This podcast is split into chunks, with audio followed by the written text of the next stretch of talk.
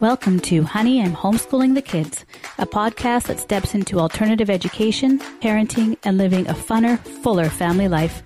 I'm Robin, home educator, unschooling mom to two funny, eclectic kids, and we're here to create a space for families to listen, connect, learn from others, and be inspired. Join us every two weeks to hear interviews and tips from experts in learning, education, and parenting, and stories from families that are playing full out in the arena of life and education world schooling, unschooling, alternative schooling, homeschooling, or just creating a whole new style of learning. Happy New Year's, everyone. It's the start of a new decade, really. It's 2020. Wow. Does it feel like something new is beginning for you? Or is it time for a chapter that you've been on to come to an end or to come to a close? I'm curious to know what that looks like for each of you. And I know usually at the start of a new year, it can be a time for reflection on the year past or reflection for the year to come. I mean, this is our time when we that we always use to make goals and look at our progress or look at what we haven't progressed on and to make our New Year's resolutions. But don't forget, most people overestimate what they can do in one year and underestimate what they can do in 10 years. That's one of my favorite quotes that came up today as a perfectly timed reminder. It's from Bill Gates. And it's my reminder of looking at what's to come in the next decade. We put so much on what we have not done in one year. But what have we done in the last 10, or what can we do in the next 10?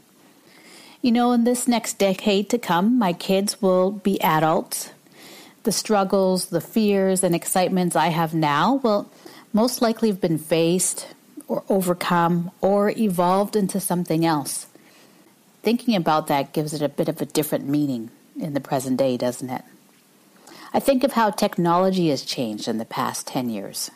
What's it going to be like in the next 10 years? What about social media? Instagram, Facebook, Twitter, Snapchat, TikTok, all of the new ones that have come along in the past few years, even, how will those change in the next 10? And what about education? Will education evolve drastically as well? And what or who will be part of our lives in this next decade? It can be daunting, but it's really exciting, though, isn't it?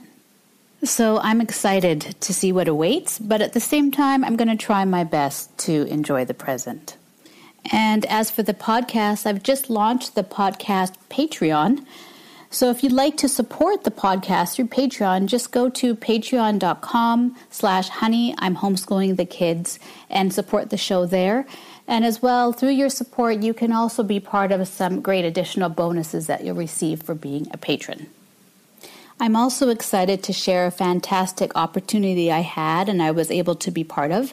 And it will be coming out the second week of January, and it's an education summit. Uh, it's a wonderful interview, and if you are interested, just stay tuned on Instagram, Facebook, emails, social media. I'll be releasing some more information about that. Anna Alba created this education summit for parents and for educators, and she also interviewed some other fantastic guests, ones that I knew as well Leslie Udwin from Think Equal, as well as Julie Bogart, who we're very familiar with. They were also past guests on the show, and I'm happy to be able to be part of it. So just stay tuned to hear more about it and how you can listen to some of the fantastic interviews. And now to this latest episode. I actually find that the episode to kick us off for the new year fits really well right now. I'm actually recording from Australia. My husband and kids and I are on an adventure in the land down under. We're here visiting family and re- getting reacquainted with some old friends from when we lived here years before. And you know, as many of you might know, that our homeschooling journey began as a world schooling journey. And it's actually really cool to see how over time our goal for travels has also changed because so much of it now is centered on reconnecting, reconnecting the relationships that we've built over the years in the many different places that we've been with friends and family members that live in different parts of the world.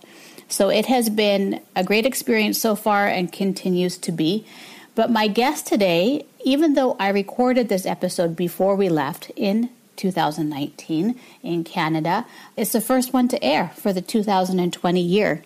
So, on this episode, I've interviewed Poe Tim King, and Poe is really a kindred spirit. I had a great time chatting with Poe, and I'm sure you'll enjoy it as much as I did.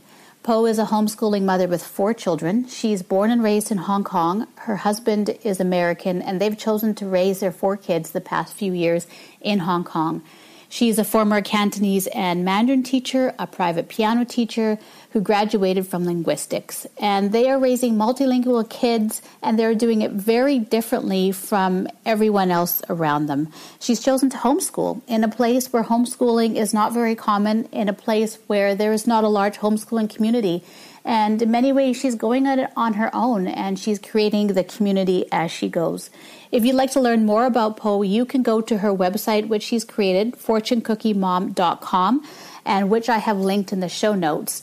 And through that link, you can also find some really cool challenges that she's offered to Honey I'm Homeschooling the Kids listeners, and the one we talk about in the episode too for the upcoming Chinese New Year experience that you can do at home with your kids. So I really encourage you to check it out. Go to the show notes for the link, and I'd love to hear your feedback on what you think of this interview. Thank you, and thank you very much, Po, for taking the time. So today I have Po Tim King. Welcome, Po. Thank you for being on the show. Po Tim King is a homeschooling mother with four children. She is a former Cantonese and Mandarin teacher and a private piano teacher who graduated in linguistics. Since she's raising multilingual kids, she started creating her own Chinese homeschooling materials and shared them through her blog, Fortune Cookie Mom. Thank you for joining me today, Po. Thank you very much. letting me come here. Oh, my pleasure. I'm excited that we get to to talk. I know with our time difference, you're in Hong Kong, I'm in Canada, and we've been trying to make it mm-hmm. work. So I'm happy we could do that today. Yeah, me too. So each family and person that joins me on Honey, I'm homeschooling the kids usually has a special learning journey that they share. And usually their life learning is based on beliefs and values around learning and how they live their life, how they express themselves. So you're from Hong Kong originally. You're born and raised in Hong Kong, is that right? Yes, I am. Okay. And your husband is American? Yes, he is uh, half Japanese, half American half Japanese, half American. Really didn't speak Japanese. He speaks Cantonese and teeny little Mandarin. So kind of like me for language wise. Okay, okay. So, but you you both live in Hong Kong now. Yes, we are. We have yeah. We moved uh, from Utah in the U.S. for in Hong Kong right now. Kind of is our five years right now. Five years. Okay, okay. So a little while so far. So, what? Why did you decide to move to Hong Kong from the United States? So, first of all, I didn't plan on married um, American and Japanese, which I did. So it's great. and he did speak Cantonese and he can read and write Chinese as well. So, you know, it's part of when I talk to my husband, Cantonese and English, they are kind of mixed together. Like it's one language for mm. us. And this is kind of, you know, we know this is how we, we raise our kid. And so when we Utah, um, when my kid, when we have uh, just have our second kid, and they're really little, and I thought, oh, we graduate, you know, where are we gonna do? You know, we, my husband can find a full time job, we get settled, or I'm thinking, oh, we can we, you know, move to Hong Kong instead if we are finding job. So, or mm-hmm. we just need to fly, you know, every summer to Hong Kong for just a couple of weeks and to visit my parents and my friends. And so we think about it and and one night my husband said, okay, I'm finding job. Maybe we just, just move. We're like, okay. And then we did. and then we just pretty much sell everything and we move. And one of the, you know, um, good advantage for us is my husband uh, lived in Hong Kong before. So it's not a strange place for him. And it's my hometown as well. And actually he know better places in Hong Kong more than me. And so we sell everything and we move here. for we plan on just a couple of years and your husband learned Cantonese when he was living in Hong Kong before? Yeah, he was a Latter day Saints missionary, LDS missionary for two years in Hong Kong. And so that's how he learned Cantonese from zero. Oh, wow. Okay. Okay. Mm-hmm. And can I, is that when you met him, when he was living uh, there? Nope. Actually, I, I also served mission in Washington, D.C. And after my mission, I went back to home in Hong Kong and he was there. Not for mission, is after mission, he just go back to went back to Hong Kong for business or visit, and then we met, and then we uh, went back to Utah together. Actually, he's he was in different school, but we are the same place, same town, so we are close, and we okay. end up get married, got married there, and have kids. Oh wow, it's funny. The world is so large but so small that you two connected that way. Yeah, exactly. I didn't plan on it. Yeah, I thought you both had met in university. I didn't know that. That's that that's really interesting how you both connected, managed to connect on on uh, in that way. Yep, it is. So right now you, you are homeschool. You how many kids do you have right now? I have four. Four. Wow. Okay. So for Hong Kong, is that a pretty big family? Very big. we have double stroller, you know, and two kids running you know, right now three, one just sit down. And actually all of them don't want to sit down anymore. But anyway, we ring out, you know, that's you need to fold the stroller to go to the the buses and everything is crazy. and yeah, we, we live in teeny apartment and we just cram in the little teeny house and it was yeah interesting. I never I have only my one sister when I grew up, so I never have a you know big family as four, which is pretty normal for a long time in right. Hong Kong, but right now it's not. So yeah, people look at us crazy, okay. interesting, and we speak English when we when we go outside. We speak English because we we thought you know we think oh we are living in Hong Kong. There are a lot of um, you know we have a lot of people speaking Cantonese and my parents outside everything. So we do want to keep the English at the uh, you know good mm-hmm. enough when they go back to the state you know they can go to university and study as well so we do speak english outside the house and mostly right okay so your family is very unique family for Hong Kong then because as well the size of the family the average family size in Hong Kong is one or two children you're right and or nothing. Usually right? yeah one is normal yeah two is max for them. Three will be a surprise and no one really not many people have four children. And our kids are pretty close. Our age they are just mo- almost like everyone is two years apart. The last one is three years so they're really really close. So our oldest is eight eight years old right now. The oldest is eight. Wow okay Yep, and people are surprised what we're doing. yeah, when you go outside and go yep. shopping or go, yeah, it would be you oh. probably turn head. Yeah. yep. Yep. You can't imagine. we don't have Costco size, you know, right. two seats, and yeah, it's it's a interesting. Yeah, we figure out kind of, and still acting crazy everyone. But plus we homeschool, so I have them whole time and I need to take them, you know, all of them together. So it's kind of fun. yeah, but that's yeah, it was fun. So different for you because you're homeschooling as well. And I mean, in Hong Kong, you don't often hear about homeschoolers in Hong Kong. Why did you decide to mm-hmm. homeschool in Hong Kong? So I guess when we moved here, we didn't. I, you know, our our oldest is three around. So I didn't think of education at all because when I come here, a lot of people start to ask me, "Oh, when your kid have, go to school?" I'm like, "Really? Three years old? Do we need to go to school?" But at that time, most of the kid, local kid in Hong Kong, they went to school when they're two years old, or before, if their birthday is not, you know. And I don't even know the trend right now because the I, I don't know what's the reason mainly, but a lot of people want to get into really good school when they're really young. So even before you have kids. So when you're pregnant, you should start to register and line up kind of in the school that you want for preschool. Okay. I was like, wow, that's crazy to me. So they start line up for school and planning for their future, even the kid is, you know, not out yet. And so that's what other people ask me, oh, where are you my kid go to school? I'm like, uh, I don't know. I never think about it yet. And so at that time, my my husband was teaching in a private um, English school, ki- uh, kindergarten school, no kindergarten. So, um, so he he got a taste of you know they do have you know Cantonese teachers and Cantonese class Mandarin, so he got to you know see the actual behind the scenes of school in Hong Kong, mm-hmm. which he you know when he went, uh, came to Hong Kong for mission and stuff like that, he thought Hong Kong school looks like a present, like mm-hmm. a present.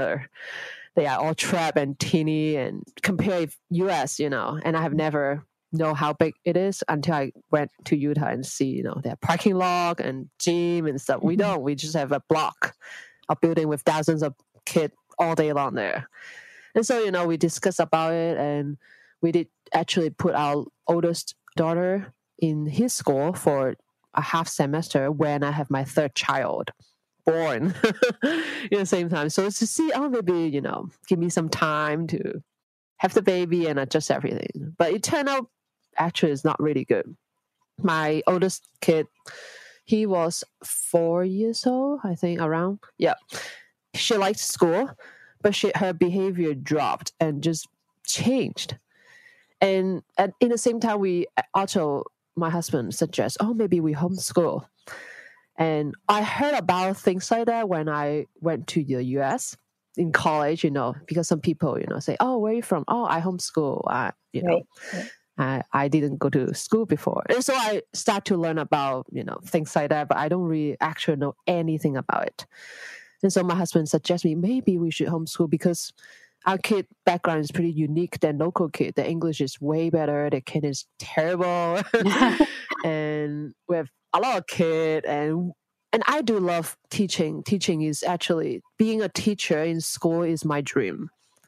And so I when we decide to have kid and decide to stay home. I'm like, oh, great. I don't got to do that. I, I do have one year teaching in public school in the US. And that's it. I'm like, oh. so I was happy actually thought about, oh, maybe I can teach at home to my kid. So that's kind of start how it start. And I do research a lot, you know, online and look at what how to do this, what's going on, uh, what's the benefits and and learn from other people. And so this is how we start to decide and start doing it. Okay, okay. So your family, your mom and dad live in Hong Kong. What did they say? What was their reaction when you decided to homeschool your kids? Very good question. um, even my, I mean, my parents, they are actually pretty open. They are traditional parent, but they do, you know, learning to give me freedom, not be a parent while after I get married. so my father didn't really say anything, just a father, right? Mm-hmm. Probably talked to my mom only. but my mom talked to me, just questioned me, like, oh, is that the right choice and stuff like that. But they do support me. Okay. And I try to explain, you know, the benefits and the reasons. I think my kid, you know, our family is pretty unique. Then I'm not just marry a Hong Kong local guy. So so I have more reason to support me. Actually, you know, we right. do this English mostly. We both have a degree, at least not like you know, don't know anything. And at that time, you know, my kids little. I'm like, oh, I can handle ABC. It's not a problem. and so you know, and after that half semester, you know, we pull our kid out, and it's pretty expensive for us. So we're like, oh, we should just save the money and teach them ABC at home. Mm and we do. And in the beginning, we just, you know, for me, just trying and trying to take care of three kids at the same time and and teaching this and that and learning how to balance, you know, not, you know, uh, how to say, overdoing it because I bet at the first time homeschooling, I don't know for you, but for me, I'm like try to do everything. Oh yeah. Oh, especially the pressure in Hong Kong. Mm. The Hong Kong kid, even just two or three years old, they go to school full time. They have extra curriculum they need to do, you know, get this certificate and get this certificate. Even Sunday, Saturday, they're just having classes all over. Even three years old kid or four. Right. It's crazy the pressure that I need to constantly make sure, oh, I'm not doing this. I don't care. Or it's not what education should be for a kid. They should play.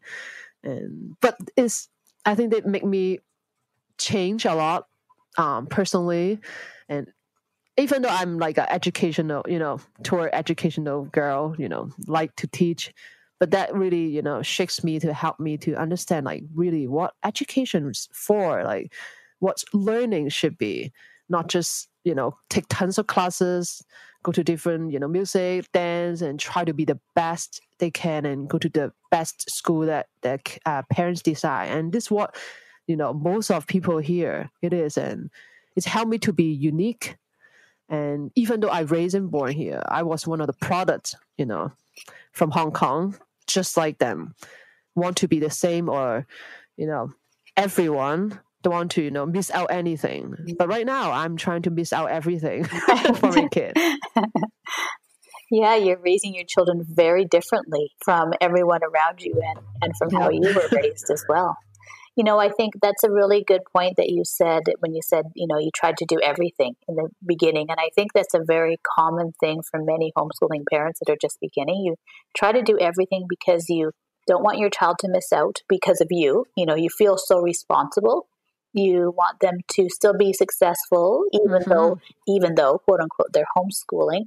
And, and so you try and do everything maybe too much or more than maybe what others or even ones in school would be doing. But I could imagine, yeah, the extra pressure of because education is so intense in Hong Kong. Like as well, I remember mm-hmm. from China as well when we lived there, and South Korea when we lived there. It's very intense as well. So it, I think, yeah, that mm-hmm. it's commendable because it, that extra pressure on top of that work. Everyone, you know, like I remember my friends in Korea saying, we had a conversation one day about kids doing chores. And some of my friends had kids who were older than mine. So I asked if their kids did, you know, their chores or anything mm-hmm. like that to help around the house. And everyone said, no. Here, like, a child's job is to be a student. That's their job. They, I don't. Wow. We, we yeah. Do all, exactly. They don't do any housework or anything. I'll do it all because their job is to study, and yep. we want them to have all the time mm-hmm. to study. So mm-hmm. yeah, very. Yep. yep. Hong, or hire someone here. Right. Yep, it is. Yep. I don't think I do much chore like I don't think I did chore like my kid right now when I'm little. You know, I I bet like my parents never graduated from high school, so my parents like they're not educational, pretty poor family, grew up, you know, from so they do want, you know, this is our generation, our usually my generations and all parents like that. Not everyone is wealthy and you know, can afford everything. So they try to, you know, uh, give us everything the best, which is education. So they, you know, don't need to do chores, give us money, whatever. Or, I know piano, do all these classes, go to the best school if they can, and go graduate in the university. That's, you know, our generation, the parents' dream for right. kid. And I think that's kind of like a, um, maybe a norm or you know a social thing for everyone. Like continue like that. And right now is more intense because going to university is more common and you know and want to get out of the country and everything. So yeah it's crazy right. here if you want to know. And i even grew up here. I i think it's changed a lot you know the environment how people view things and it just i can't believe it. And so it's great to be here you know to understand like you know closely all these things but also it's time to go. time to go. Yeah, and, I understand that. Great. Well, I think yeah. that Yep, the opposition really help our family to understand what we want. Right. I don't know if like, we just stay in U.S. and settle, and we just be normal U.S. family right. learning Chinese, try to teach my kid Chinese. That's about it. But these circumstances really, at least right now, like helping me to know exactly what we want and we don't want. Right. That's very clear. Yeah, absolutely. I get that. Right. The opposition has really helped you to be clear on what you want and what you don't want. Absolutely. Yeah. Because, yeah, you're making that decision to be strong and clear mm-hmm. in that decision. So, you know, the, I also want to know are there very many other homeschoolers around you in Hong Kong? Is there a very big homeschooling community? Uh, actually, not really. First of all, because I have four kids, I don't often can carry and drag all my kids go to public transportation and attend the meetings and activities. and most where I live, which is I just live right, you know, with my parents around the hometown. Where I live is not a lot of foreigners. And so I know that there are a lot of homeschooler they homeschool in Hong Kong because they are foreigner or like me, like part like their spouses, you know, foreigner, so they're not completely both. Hong Kong local people. And so, you know, where they live, they used to live in a little, you know, further place with better environments or a little wealthy place. And I just live, you know, the local place. And so it's pretty far for me, uh, especially for a kid. So I don't, I got to went one time, pretty much like a big party, you know, with a lot of homeschoolers. And for the community, I, I do go to, you know, first of all, I went to Facebook group and they do have like three or two or three, or right now four, I think. There's some private one as well, just for the district or the area. And so they do have, you know, Facebook group and try to, you know, get along with everyone and, you know, to find groups to play day and things like that. They do have a meetup group. It's called the Hong Kong Homeschool Meetup Group. I try to, you know, the first thing I go is just try to register there. And they do need to go to pretty far place for me to meet up and by myself to have meetings. I'm like, uh, that's not possible. So Right. Yeah. I end up kind of I think I'm kind of alone homeschooling all by myself here. yeah. Yeah. so I think one of the things I started a blog helped me a lot Okay. because I feel like kind of you know not much support and a lot of support is you know I can get is I can get our English resources. I can get a whole you know tons of bloggers they you know from they can do English and stuff like that. So you know that's why I started my blog because I don't find much much Chinese stuff. But on the other hand, you know I I get to know them, but they are you know far away and stuff. And so a lot of there's some um actually there are two, three or four at least um Hong Kong homeschool or people who parents who are teaching ch- kid Chinese in Hong Kong, and they contact me through my blog, and it's interesting. There, you know, so they so we, they want to meet up. So they want to see how I homeschool, even though they are just living in Hong Kong. But through my blog, they contact we mm. contact. We know we get to know each other. So and say, "Oh, I can't come see you. Sorry, it's of far, or you know, except you're right, you know, in the neighborhood." So they they come to my home.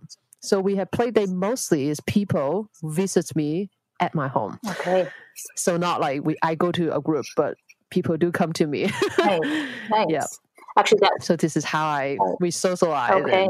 that's what I was going to ask you because, um, you know, if you were feeling a bit lonely or on your own in that way, but isolated, what have you done to help that, or how are you handling that? But yeah, starting that's a great way. You've brought people to you instead of having to go out, which is, you know, out in search of it. So Mhm. that's great. That is fantastic. I remember in Korea when we lived in in Seoul that many of the homeschoolers were expats as well, or the same. Maybe one parent is from Yeah, another yeah. country, the other parent is Korean, or they were Korean American, where they their background was Korean, Mhm. but they were American. You know, there, different circumstances like that. So I understand that for sure how that how that works. And in in Hong Kong, when you homeschool, do you have to register? Are they very strict on that? What are the rules around homeschooling and the laws around homeschooling in Hong Kong? well, actually, this is everyone question. I'm sure. Mm-hmm. um, and to me is a gray area. We develop, you know, compulsory um, law for all children who are six to fifteen. They must go to school. Okay. So you know, if not, you get in jail, pretty much. Okay. And but they do have. They didn't say they. They didn't say they encourage us to homeschool, but they didn't. This, you know, it's not illegal. Okay. so then pretty much no law or there's some law like in between and so that's that's why you know in facebook group you can see hundreds and hundreds family there um but i know they have a department in the hong kong education department you can register and they do have a teeny teeny tiny apartment uh, department sorry uh, department to have uh, you know officer to come and check on you make sure you're not just trapping your kid alone doing nothing you know but actually teaching them you know Okay. have curriculums and activity and stuff like that but i didn't register because i we are planning on moving away but for circumstance that we're still in hong kong waiting hopefully it's work out and and you know um so you know our, uh, background is unique, and I search it, and they have different circumstances that you don't have to register. But a lot of friends, they are local Hong Kong parent, which is not common. I do know some they are both, you know, from mm-hmm. Hong Kong, the parents. They do register because they they're settled in Hong Kong. They're the local people in Hong Kong that do not like the educational mm. system, don't like the school. Their kid, you know, did poorly, and so they pull their kid out from school by heard you know heard about homeschooling things can you know what they can do. And so they do need to register because they are the local people here. Okay. but they do have a, a, a, department like that okay. well. okay. Interesting. I get this sounds similar to south korea as well in that way. Okay. Oh yeah? Yeah. Yeah. It's easier for if you are a south korean resident um, and you are you know born and raised there living there raising your kids there um, you can, and there's certain allowances and, circumstances, but as they get older, it gets very difficult to do that. And yeah, mm-hmm. yeah. So I think if you uh-huh. are from another country or an expat yeah. or, you know, um, the, yeah, there's probably allowances, right? They, like you said, there's gray areas, right, that they don't strictly enforce mm-hmm. in that way. So, yeah, yeah, and yeah, like they don't really do much, I guess. Right. but yeah, like if you're local, you afraid, you know. So right. they want to make sure everything's safe, and so they register. So there's a choice. So I think I saw a blog post about like last year how many they have only I think 18 family in the entire Hong Kong register only. Of course, they're not just 18 family homeschooling in Hong yeah, Kong, yeah. but that are registered with yeah, that department. So this is they're trying to help and mostly the department they come check on you I, I, heard it from my friend because they did register and they come check on you you know do evaluation you know things like that to try to ask you to go back to school right. that's right. what they, they do yes yeah, yeah yep. of course so yeah they think, yep, the school is the best, right. so don't go right. there. they think, and, why are you yep. not in there? So that's what they do. Why? Why? Yeah, yeah. Exactly. Yep. so a- another way that you are also unique too is that because your family is bilingual. So, and you talked about you had missed the Chinese mm-hmm. resources that you had wanted to teach your kids and have for your kids as well because you're raising them in a Cantonese and English environment. You also speak Mandarin. So, are you actively, how does that work for your family? You speak Cantonese at home, English outside, you blend it, you what do, what do you do for that? And how what do you, what are your suggestions for raising bilingual children? I know they have a lot of method. They have people you know do one parent one language yeah. right? So if for our case you know i will be speaking cantonese completely and my husband will speak english completely but my husband know cantonese too and i do know english too and our kid knows I can speak English. So it's getting hard. so I didn't start like right there born, you know. So that's make it difficult because they will, you know, speak English to me and they expect, you know, different things. But um so I'm not those perfect bilingual family that follow the exact rules. And especially we change our environment. So before we're in the US, right now we're in right. Hong Kong. So um so you know we're changing. So because um I have also learned about, you know, input and output, you know, bilingual things like that in school when I'm, you know, in college for linguistic. So I, you know, not measuring, but I try to, you know, make sure I have enough output, uh, input for the, you know, minority language. So right now we're in Hong Kong. So we are thinking, oh, you know, Cantonese will be more and right now we are living exactly with my parents. Before we are not, we are in separate apartment. But right now we are living with my parents in their apartment. So my kid have more chance to speak or listen at least Cantonese mm-hmm. here. So we do half and half. You know, I do English and Chinese in the same time, kind of not you know focus on just Chinese. But we're planning on when we go back to the U.S. We both try to just speak Cantonese because the environment, the friends outside is all right. English. And this is what I'm planning right. on. Okay. Yep. So we just, you know, try to and I yeah, and I think it's kind of unique because my husband speaks Cantonese yes. as well. Yeah.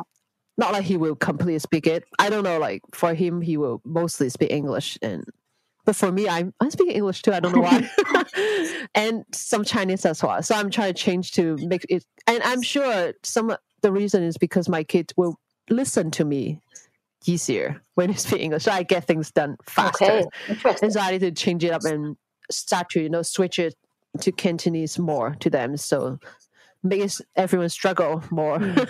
and to your parents, do they speak Cantonese? So um, when they're with you? Yeah, they completely speak Cantonese. My mom know a little English, but pretty much pretty Okay. bad.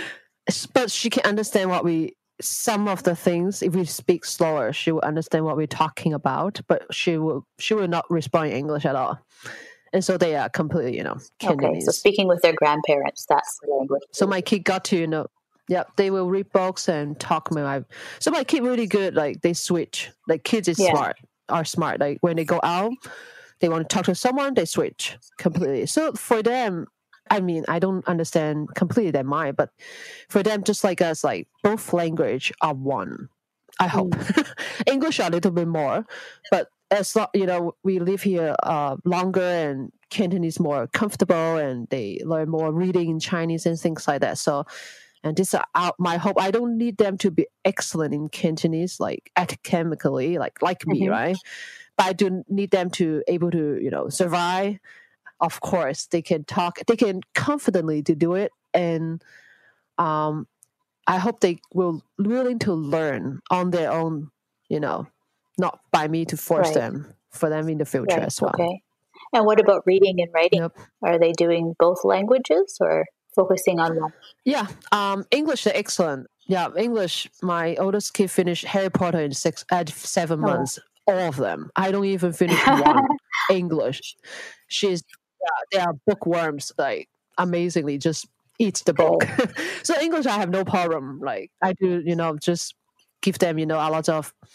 I go to library, read a lot of books, which my oldest one complain Hong Kong library, like the library that we have right next to, you know, really close to our area is teeny. She she need more. I'm like, I can't always take you out or far away to go to the big Okay. library, but we do try. so yeah, English we are good. Kind of, you know, we she's up level and stuff like that.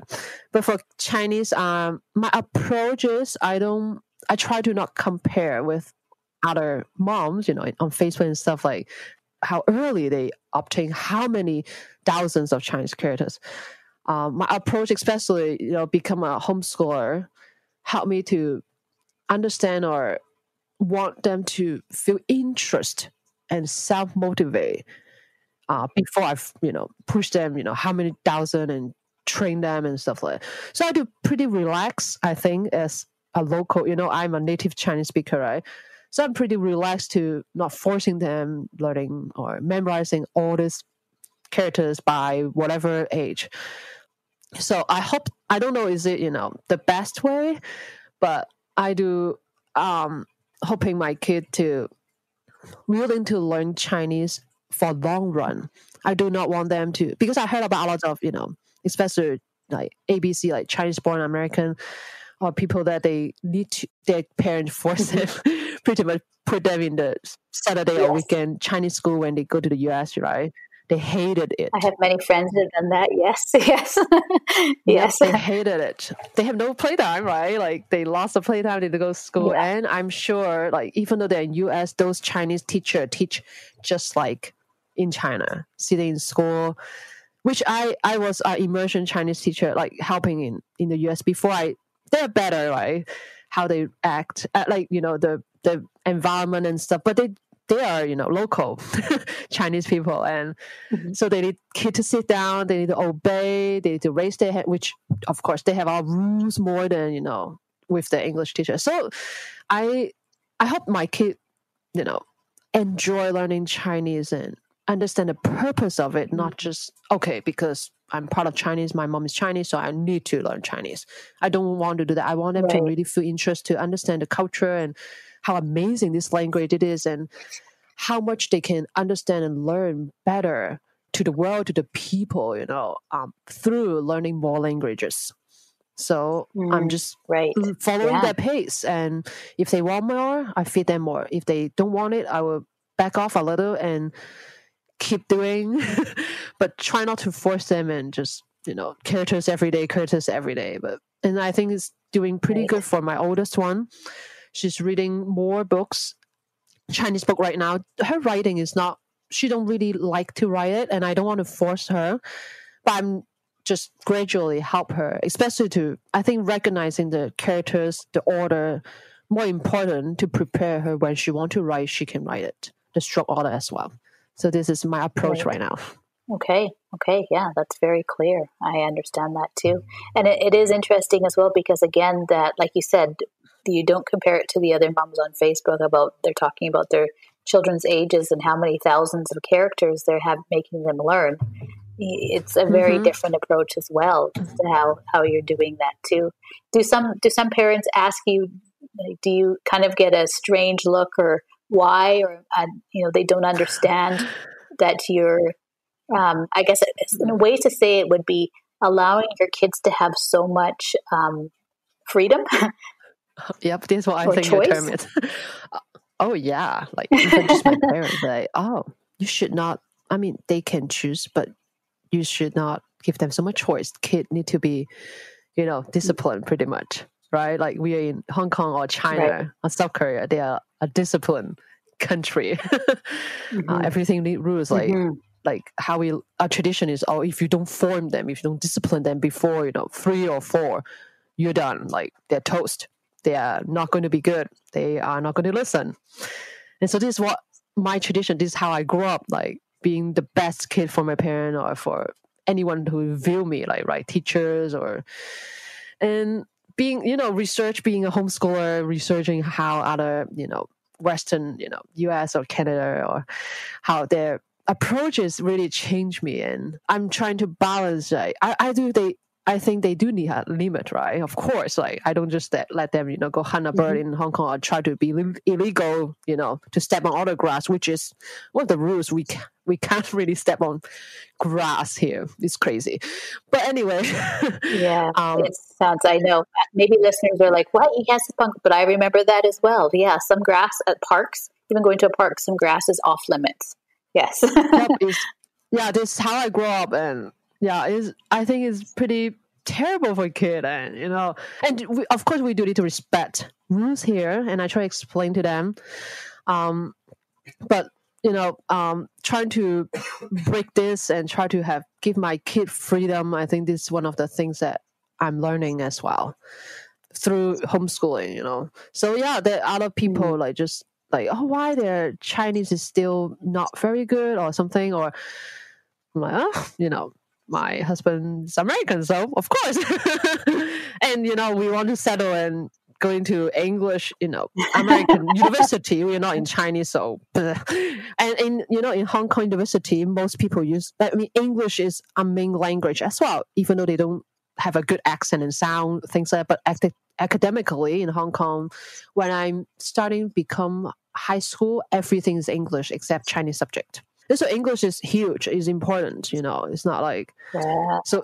Yeah, so Chinese is just our heritage, or you know, for me, it's not the main thing to teach them. And so, yeah, I, I don't want to, you know, want my kid right. to not right. want like hate Chinese because I'm I know there's a lot of ch- cases like that. Kids, like especially when they grow up, you know, I can imagine my kid grow up, go back to US, have tons of friends, peers. They uh, just you know local there and and so I don't want to force them, you know, and hate the Chinese and give up completely because I can't control them, especially when they're older. And so I don't, I do want them to understand that, mm. you know, like the important is before, you know, I force them. right. Yeah. You want them to have it, it has this meaning for them, not doing it yep. because you said so for you, but when they, Do when they own it or when they, they have their own yeah exactly. It has that much more meaning and power for them. They will use it that much more and yeah appreciate it that much more as well. I understand absolutely. Yeah. I, I think that's the way to teach something like minority language is don't force them. They have no way you chuck or put all the information that you know to your kid's brain. There's no way. The only way they will learn or want to learn is when they interest things, and that's you know part of the belief i'm sure for homeschooler right? You want our we want our kids to passion about something have things to interest and then they will study explore and to find it out on their own instead of like you know the traditional hong kong educational system. Sit here let, getting lecture all day long learning things that the teacher or the education department think you need but not the kids need mm-hmm. and so this part of you know yeah i'm sure the entire world this is a culture as well, you know, public school culture pretty much. And so I'm trying to adapt, you know, the the principle from homeschooling to teaching Chinese as well. I think that fit for how naturally people, you know, a kid, how we learn or how we want to learn and because when they grow up they or you know in their mind and their spirit or you can say you can't control what they listen or what they want to learn right right yeah well, it helps it helps shape them to become responsible for themselves. You, you, mm-hmm. you know that's something you practice. Even some adults that still are practicing that, right? And the earlier you're able to do it, you know, the hope is that mm-hmm. you you master it for yourself earlier as well, so that when you are an adult, that you have that you have that understanding and mm-hmm. you can live your life that way as well. Yeah. So I know mm-hmm. you, and you you had mentioned that you're planning to move to the United back to the United States. Is everyone ready for the? Will your mother and father stay in Hong Kong? Yes, they they're here. They they don't have.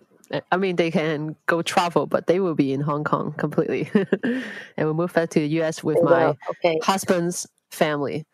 Okay. And is it a move you're looking forward to? Is it it's time to leave right now? You feel that it it's time to go, or would you like to stay longer? If we are ready a year ago. Sorry, we are ready a year ago. Okay. We're getting ready. We just right now we're just getting ready for my document and stuff. So it's me is the problem. My kid, my husband can all leave anytime, and it's we. It is our plan. You know, we never want to stay. You know, in Hong Kong completely. We just want to pretty much uh, help my kid, you know, to live in the culture, be with my parents when they are really little, before they really need the education. I never think, you know, plan on homeschool. So I'm thinking, oh, when they're little, they come to Hong Kong for a couple years, enjoy, you know, being with my parents, and then we move back and then they have school. That's the original plan. Mm-hmm. and so everything changed kind of, and we're still here, we stuck, we homeschool. Um, so yeah, life change. and plus, right now, of course, we didn't know what happened. You know, the political things we change up crazy right now. So we are, you know, getting anxious and we need to get out of the country. but not because of that. We yeah. want to get out. We when we first moved here for the first couple of years, we just feel the stress and pressure of everything, especially when our our family growing bigger and bigger. We're like, oh, we can breathe. it's crazy here. It's great, right. but in the same time, we our kid needs space. Our kid, you know, need to see more things except just trapping there. And so we are getting ready to move on right now. We're all ready. right. Right. Okay. Yeah, I understand that. And and what about your your children, your four children? Are they ready to leave as well, or is it really feel like home for them now?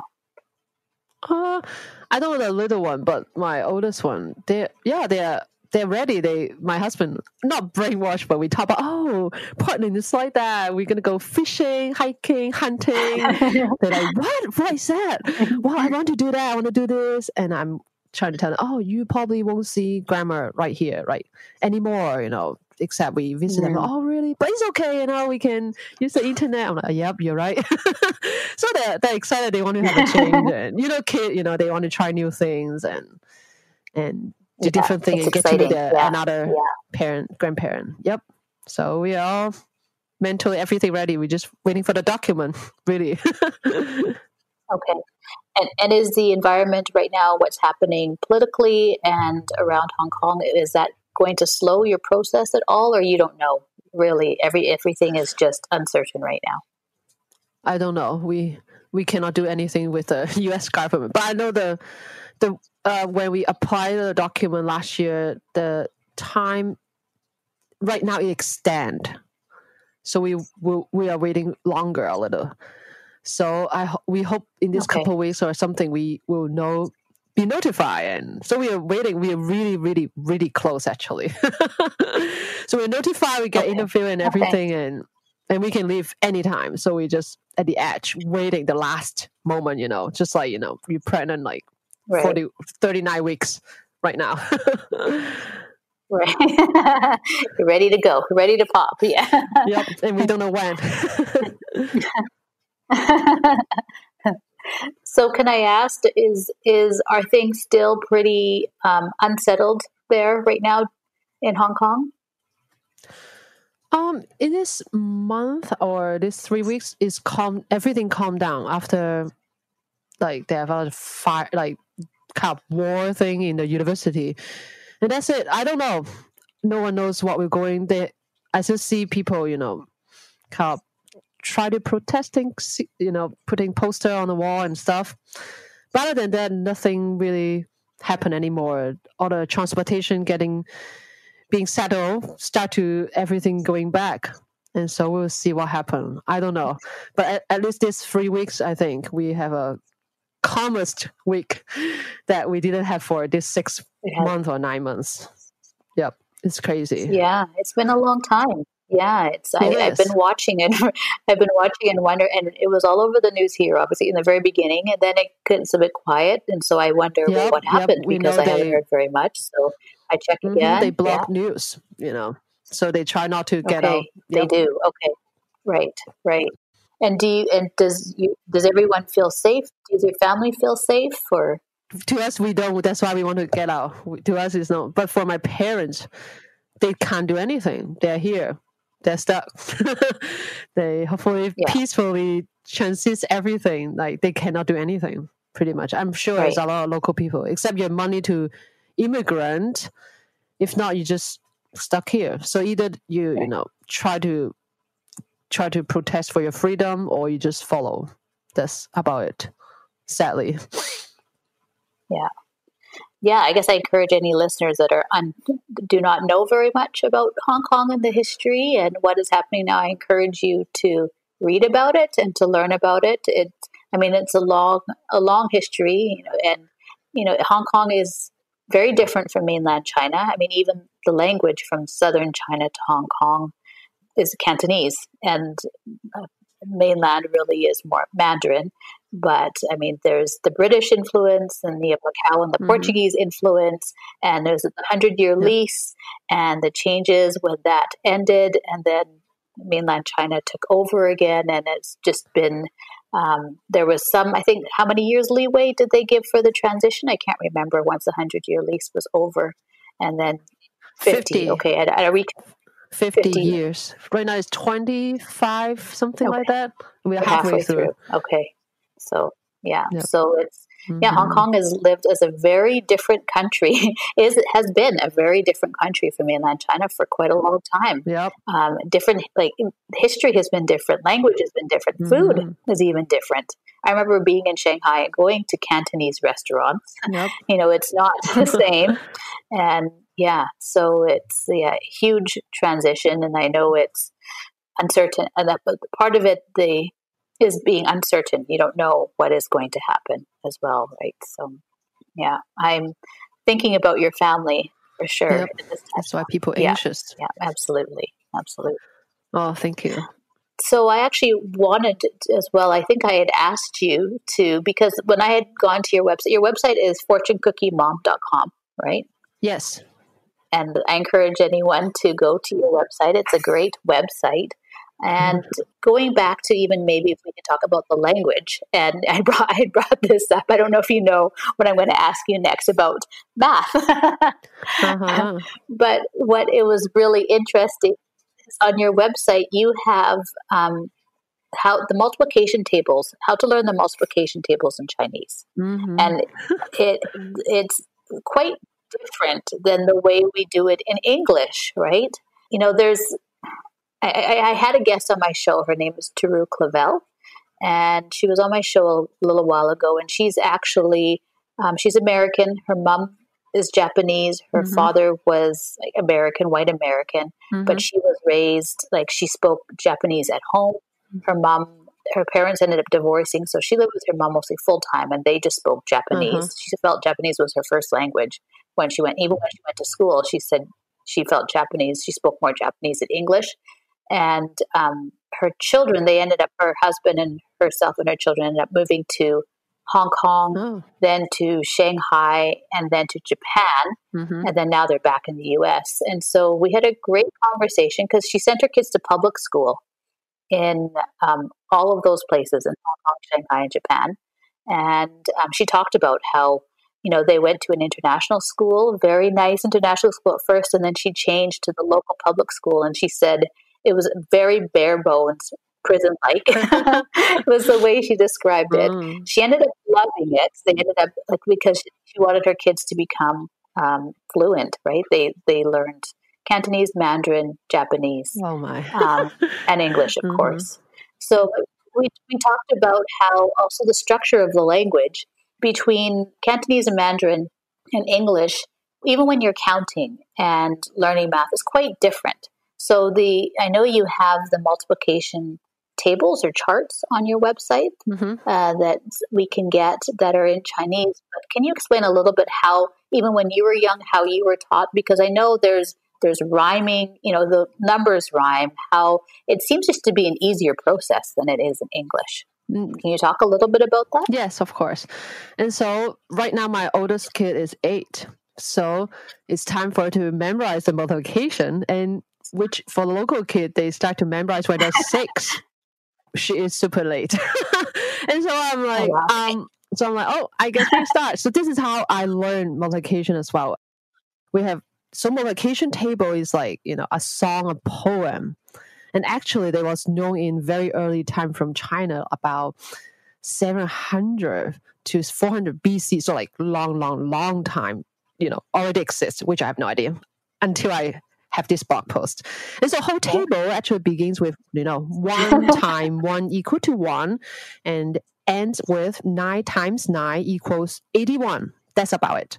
We do add like nine times 10 equal to 90 Right. those are easy but that's the entire table so the just a single digit multiplication and you know how they pattern you know pretty much you just memorize one time one equal to one one time two equal to two and etc um but how they form the language not just the chinese um numbers they do have a little characters to make it like times or equals um make it similar and so um uh, just sound.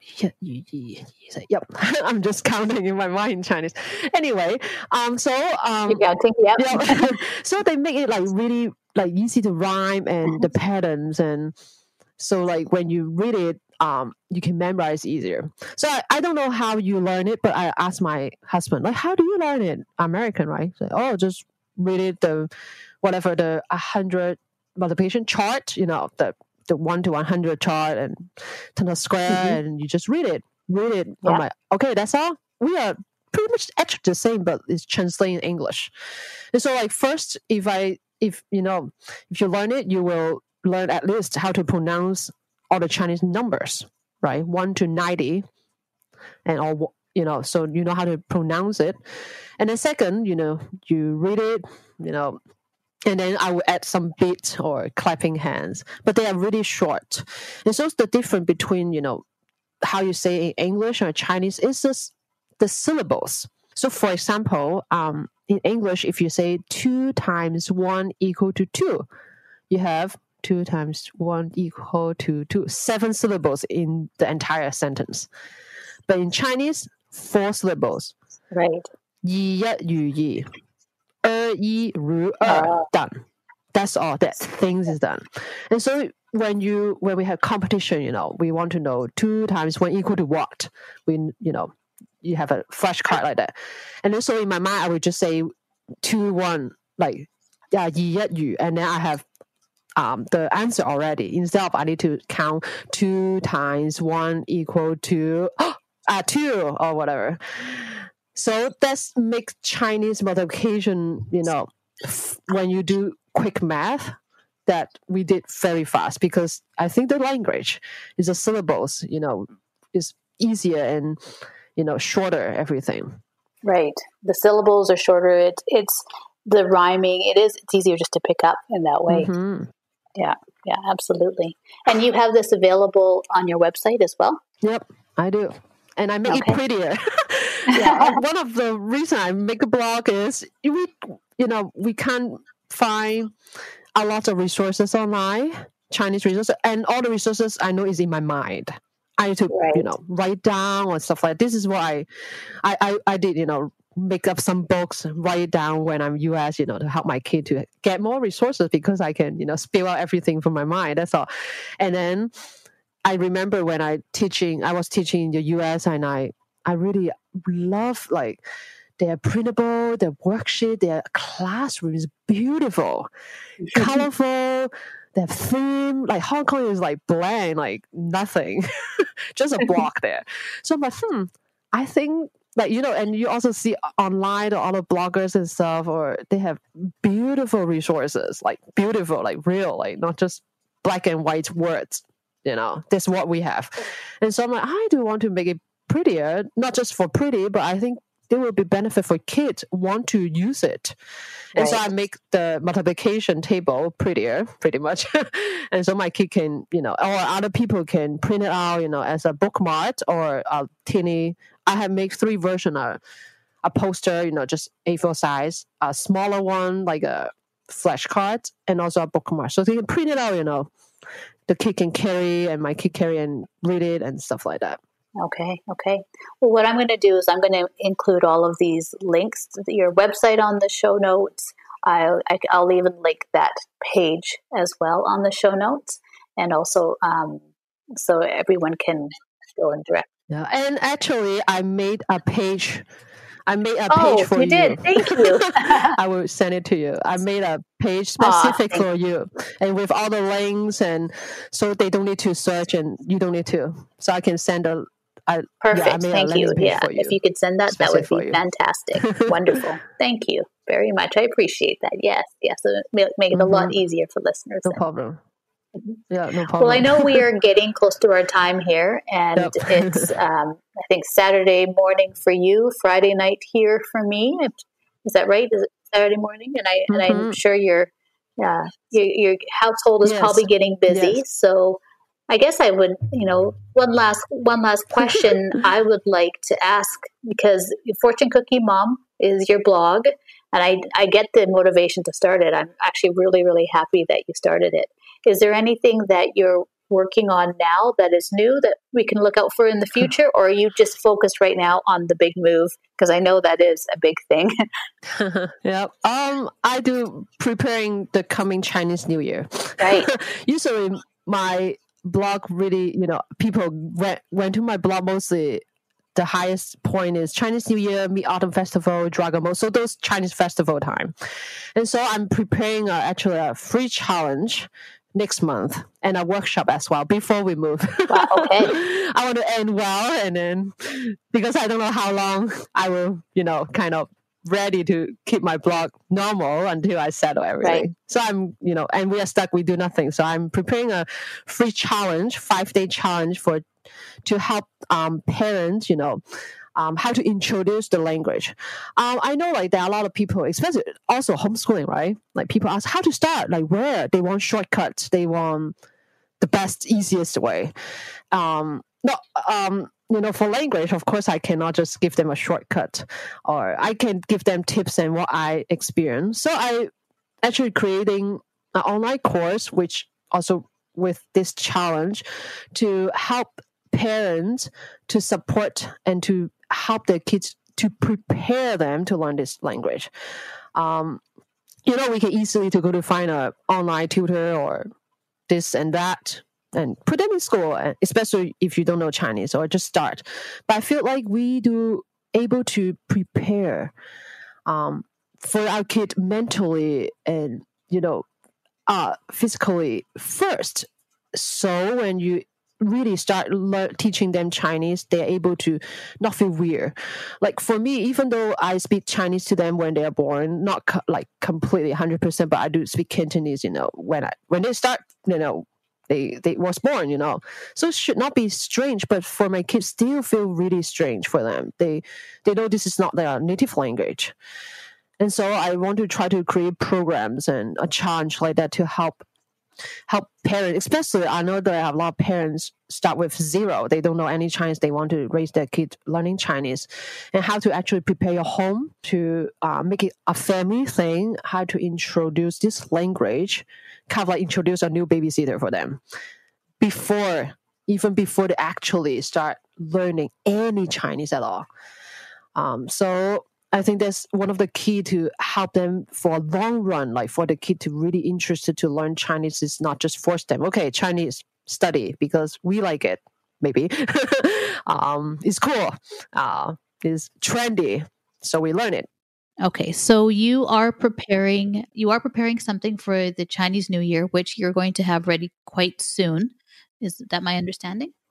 Yep. So I'm preparing a free challenge. It's called a five day Chinese motivation challenge next month on 13 to 17, which is right before Chinese New Year happening. So, um, so that um, challenge, we have five days to learn, and I want to help parents to support and help their kid to learn how to introduce Chinese language even before they start to put their kids to any Chinese classes or formal teaching at all. Because I realize a lot of time we just, you know, okay, start learning Chinese and read a lot of books, go, go, go. But um, especially for young kids, I like to my kid as well, even though I speak Chinese to them when they was born, like right off, right? They still feel Chinese strange to them. Uh, they don't feel comfortable. So I'm having a challenge like that to help us or help parents to learn how to, you know, actually cultivate, to prepare um, anything, like everything happen or uh, to start anything at all. And then so after that, um, when they introduce or teach their Chinese, uh, teach their kid Chinese, they have more success actually. And, you know, both parents and kids will be more enjoyable if not like you know you need to force them or try everything feel overwhelming nothing work but hopefully this will actually help them to okay. feel comfortable and kids can be ready uh, to understand and feel interested to learn about china or chinese language. So in these five days i'm going to provide all the materials they're printables fun and cute. Actually i'm excited. Um, resources and lesson plans. Um, and all they need, all the participants, they need to just sign up and they prepare the materials because we will do some activities and stuff. And i cannot give them you know the ping pong ball and stuff like that. And they just follow the lesson with us with me. And i'm doing kind of like a live challenge with them so I'll, every day i will give out the lesson plan and i will do it with my kid and I will post it in on our Facebook group, which is homeschooling Chinese and English pre K slash K group, and I will put it in the link. Um, and then everyone do that in the whole world. And this is our third time. I did it last year for two times, and it was amazing that to see, you know, all the parents they did it. They really posted in Facebook, and everyone see F, how everyone did the same lessons. And of course, we tweet it and you know mix and match and is awesome and it's super fun to see you know how other people do except just me all the time and yeah so day one we're going to learn about chinese new year reading books and board games that i create with it so i create some books really simple books and a, some board game to go with it to learn the, some characters from it and the second day, we'll make some Chinese New Year decoration. Third day, we're going to create and set up a Chinese restaurant for role playing at home. So that's my first time to make, um, you know, all the printables. So it will be super fun. okay. And the fourth day, we're going to uh, play Chinese New Year version of Minute to Win It as a family. And the last day, we're going to evaluate, discuss, and make plans together for the coming year. And so that's the five day, the all the days, you know, for the challenge. And I didn't have a sign up yet, but I'm going to, you know, at, well, actually, they have a sign up. Sorry, they have a landing page, not specific for that, but for my just join any free challenge landing page, so they can start to sign up and they will get notification and to be ready, get ready to to you know have fun with this five days challenge together Yeah, please provide those links and then we can share them here as well. And what's the age? What's the youngest uh, you would recommend for doing this challenge? There's some like, you know, pretend play or minute to win it, they can be younger. And I think around three, you can start with three. Reading books, those is like what I create. Those book is pretty simple. Is a very beginner.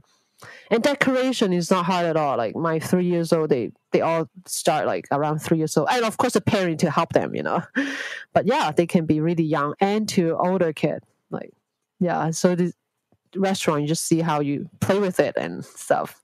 Okay, fantastic. So they can start with around three. I think that would be perfect.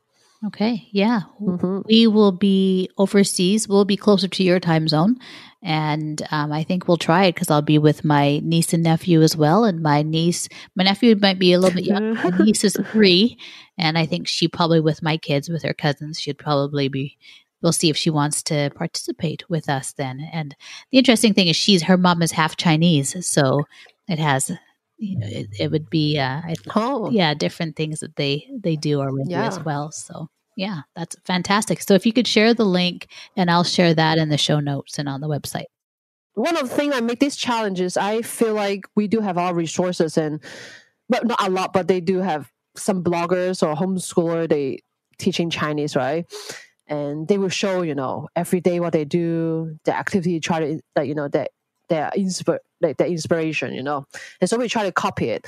But I do feel like, you know, especially for the social media, for myself, like homeschooling ideas and lesson, it's overwhelming. Like, right? You just yeah. scroll and oh, she did this amazing. Uh, he did that. A lot, a lot. You just keep scrolling down. A lot of thing in your brain, but and end up I didn't do anything. I'm like, oh, that's cool, but like what? so this challenge, I hope you know to help people to really get started and to try on their own because we tend to just you know scroll everything in our Instagram or Facebook, but we we don't have the you know courage like courage to really start, especially like teaching uh, languages, right? right? It's kind of scary, like I don't know what to do and stuff. So hopefully, like this kind of challenge can help parents or even they are, they have English translation everything, and they have um pinyin, they have Cantonese romanization. So I make it for pretty much everyone can participate. Wow. Okay. Um, so even though you never started, you decide to start, um, you can use it, and they have all these different traditional simplified uh, Chinese uh, characters as well. And so, you know, whatever you are, like whatever Chinese language or version you want to learn, you got it in the cha- uh, challenge as well.